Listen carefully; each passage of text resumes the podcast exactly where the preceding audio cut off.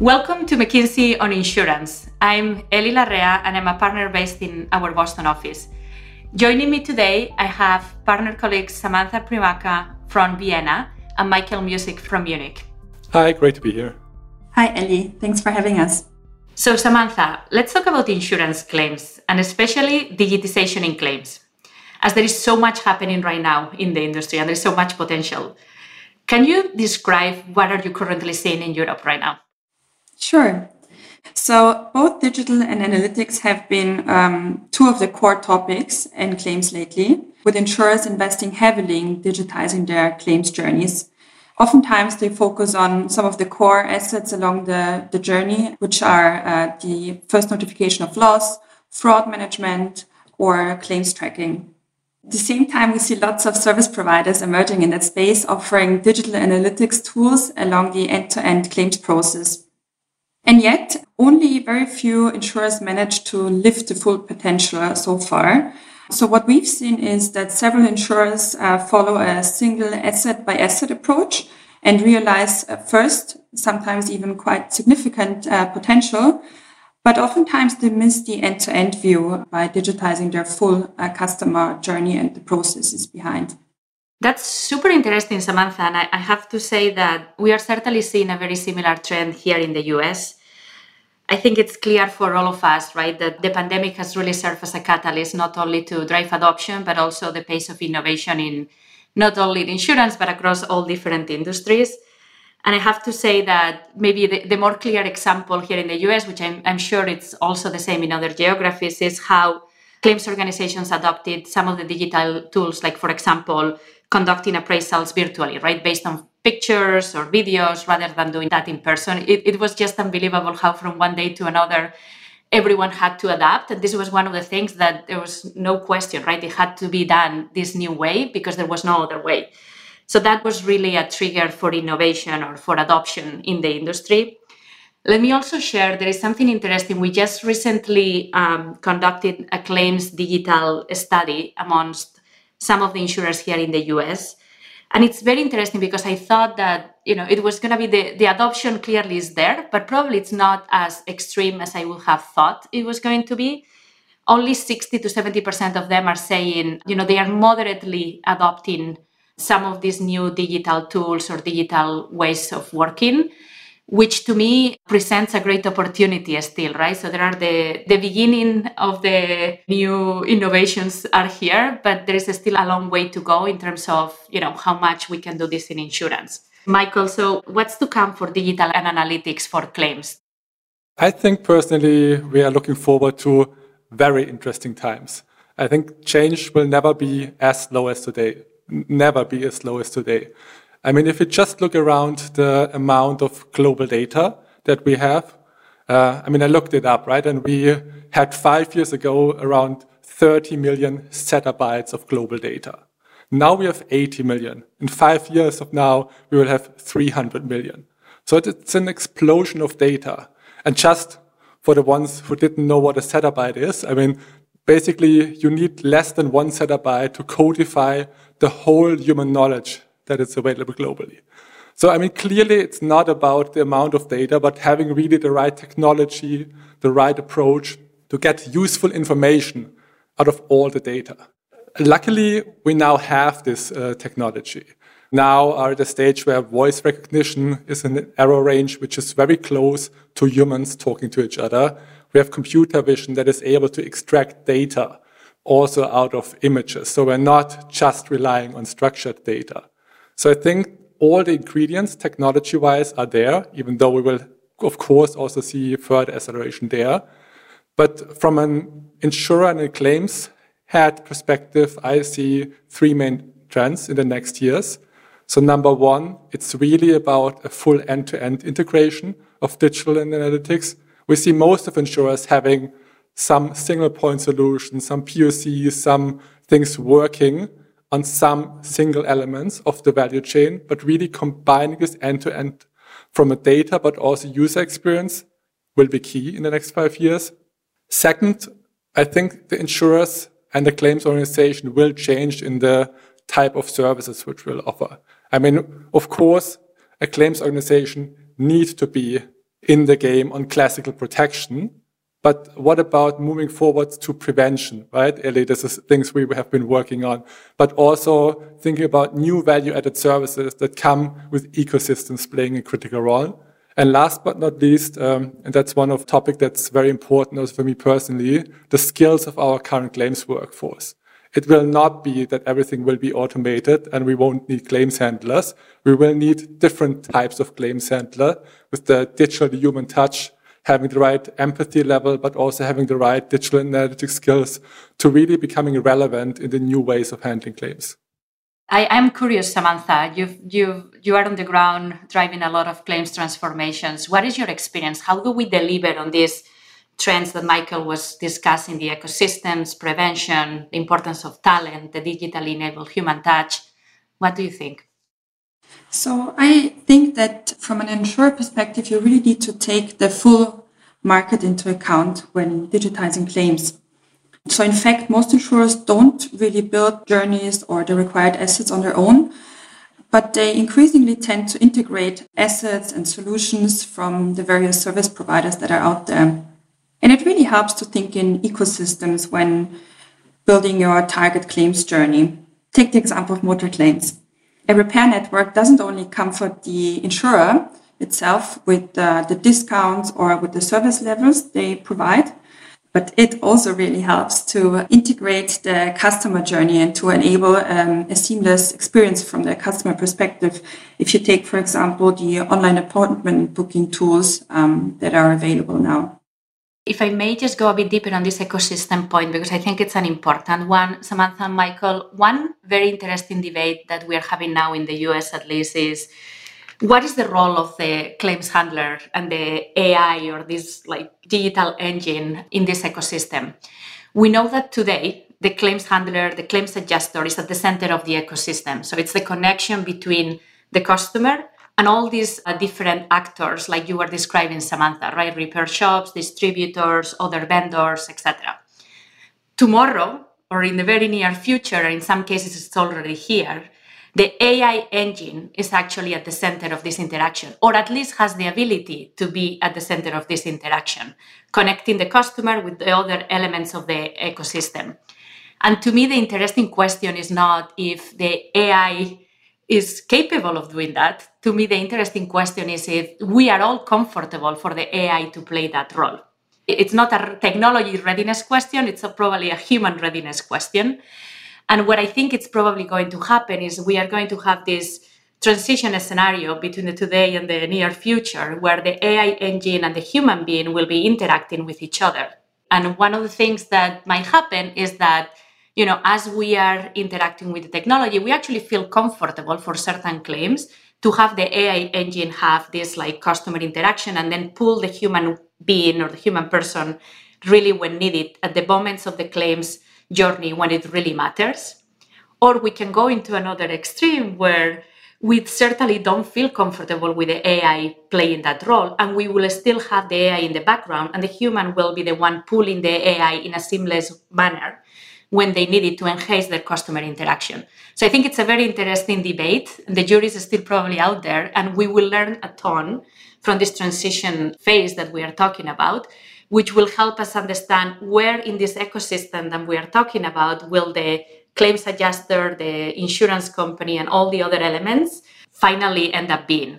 Samantha, and Michael, what are some of the exciting things that you guys are seeing right now in Europe? What, what is making you hopeful, excited about the future of claims?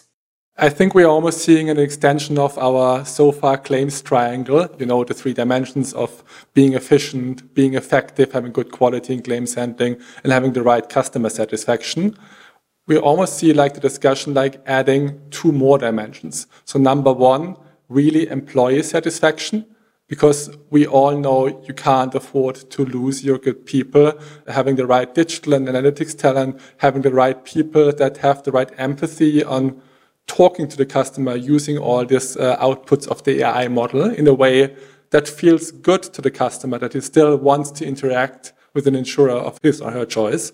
And the second additional dimension is on yeah, sustainability. I mean, that's not in, at all an insurer specific topic, But you see, talking to head of claims, how can claims organization play an important role in that? In terms of how can a claims organization do still the right service in bringing the car back right on time, talking about key to key times, but thinking about, hey, can we repair rather than replace to save CO2? How can we think about our ecosystem of suppliers that they are eco-friendly, that they have the right basically setup in terms of sustainability? I mean, it, it adds more and more complexity to the game. We are now talking five dimensions rather than three dimensions. But I think this is also what makes this all exciting in terms of how a claims organization of the future can really excel or balance in an optimal way all those dimensions, deliver great customer service, of course, being fast and also effective, but making sure the employees are happy. And in the end, the way you're repairing the car is sustainable in the way uh, for the future. I love this, Michael, and I couldn't agree more, right? Like I think our definition of impact across, you know, insurance is evolving, right? In evolving with the new times, and it should be that way. And I, I really love how we are thinking about this and helping expand the definition of impact in the industry. Samantha, what about you? What are you excited about? Well, let me add one positive notion. Um, I think that claims has actually developed in a very positive way during the pandemic, meaning that many organizations or claims organizations were forced to accelerate their digital journeys. Um, they they have typically started a long time ago in claims, but um, most of them didn't finish yet. And uh, with claims or with the varying volumes in this case, the lower volumes, they actually needed to react to it and adapt in terms of flexibility. And that's actually a skill they need anyways. If you think about the surges that claims organizations oftentimes um, are hit with in times of natural catastrophes or, or other happenings. So that's something that that they needed to to do anyways. And we feel that this actually helped to, to accelerate this. I almost think, Samantha, that this is an opportunity that just to raise the aspiration of claims organizations around the world, right? Because you are right, right? Like this, the pandemic has been a catalyst for all the reasons that we've described before, but at the same time, I think this is the, the moment of claims is now when they cannot like put it to the side, right? Like we really need to accelerate on the transformations.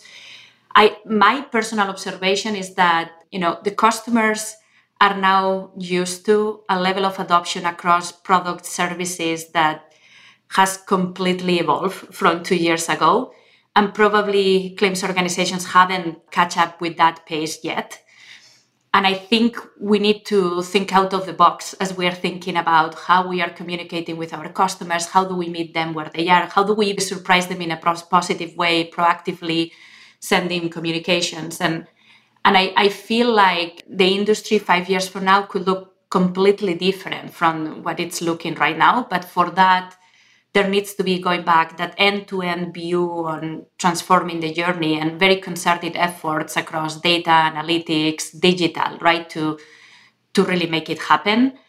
And that requires commitment it requires alignment across all levels of the organization which i would encourage those that are hearing to to really take the opportunity because we don't know what's going to happen in a few years from now. We've all learned that. And i think there is a moment where we really need to change things there is another big trend around the future of work or the future of the workplace, right? And how not only the skills and roles will evolve, but also how we work, right? Because we will be all coming back to the workplace in a hybrid, remote, you choose, right? Like different different uh, versions of it. So I think this actually will become very, very important for claims organizations. Claims organizations typically hold one of the bigger FTE or like people groups within insurance companies. And I think it will be the responsibility of claims to literally shape shape the way for others in the organization when it comes to this. We know from our MGI reports from McKinsey Global Institute uh, reports that automation, new technologies will deeply impact some of the key roles in the insurance companies in the next decade or so. And that will have significant impact too in some of the claims related uh, roles. There will be roles that disappear because they are very simple tasks that could be performed by an automation. But in general, roles won't fully disappear. They will just evolve, right? They will evolve to the new times. You will, we will require new skills, to your point earlier, Michael. and we will require you know those roles to evolve with those skills over time so i think that would be exciting and thinking about this strategically partnering with you know the talent and hr organizations of the insurance companies will be critical. But also like how do we go back to work and how do we embrace the remote possibilities now that we have seen that it is possible to actually attract and retain exceptional talent for claims organizations? I think that will be a real challenge or better an opportunity for for most of our clients and most of our insurance companies in the industry across different geographies Samantha, I I love to hear. I know you are very passionate about the you know talent and, and skills and the future of work. What what do you think about it?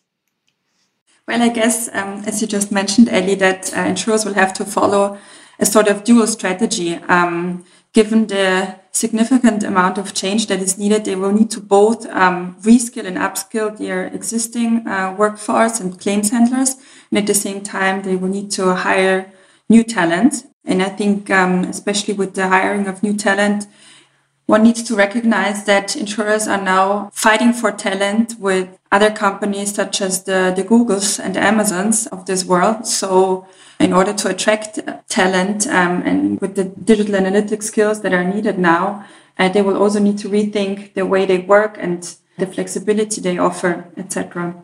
I think there's no one size fits all solution, right? I mean, it might differ by geography. It might even differ within a geography by company culture. But I would love to see it rather as a glass half full than glass half empty. I mean, we now have for the first time the opportunity that most claims uh, people could work remote, could work from home.